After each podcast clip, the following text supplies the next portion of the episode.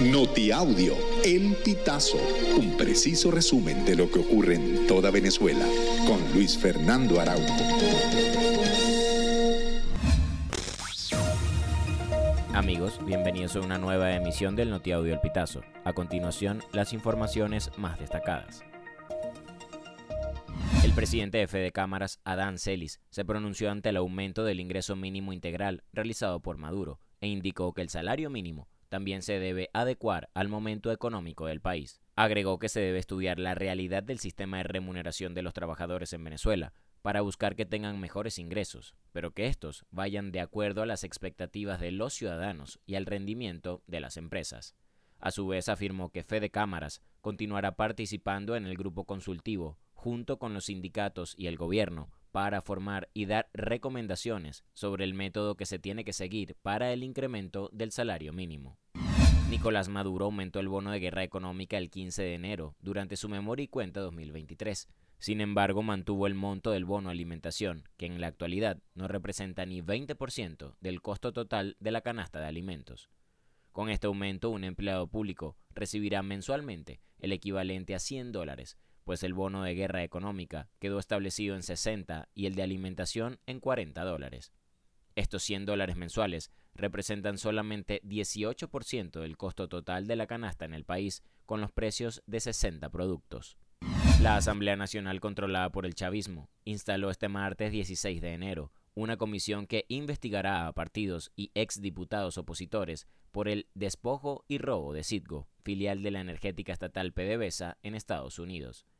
El Parlamento señaló que este grupo de opositores controla algunos activos en el exterior, lo que ha impedido a las legítimas autoridades ejercer las acciones necesarias para la efectiva protección de la filial de PDVSA. La comisión parlamentaria que investigará este grupo será presidida por el primer vicepresidente Pedro Infante e integrado por una docena de diputados.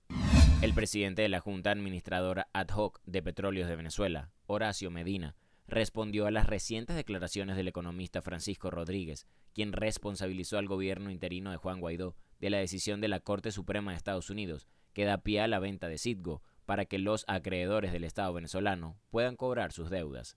Medina asegura que Rodríguez difunde una interpretación intencionalmente distorsionada de las sentencias de las Cortes de Delaware. En ese sentido, recordó que los gobiernos de Hugo Chávez y Nicolás Maduro fueron condenados por la Corte y decidieron no ejercer su defensa ante los juzgados estadounidenses. Las nevadas y las gélidas temperaturas persisten en buena parte de Estados Unidos, dificultando la movilidad de vehículos y provocando la cancelación de centenares de vuelos en el país. Las oficinas del gobierno federal y los colegios ubicados en la capital en Washington permanecerán cerrados durante todo el día por la acumulación de nieve. Los termómetros volverán a marcar temperaturas muy gélidas, por debajo de los menos 30 grados en zonas de las montañas rocosas, las grandes llanuras y el medio oeste de Estados Unidos. Amigos, y hasta acá llegamos con esta emisión del Notiaudio El Pitazo. Narró para ustedes Luis Fernando Araujo. Estas informaciones puedes ampliarlas en nuestra página web elpitazo.net. También recibimos tus denuncias vía SMS o WhatsApp a través del 0414-230-2934.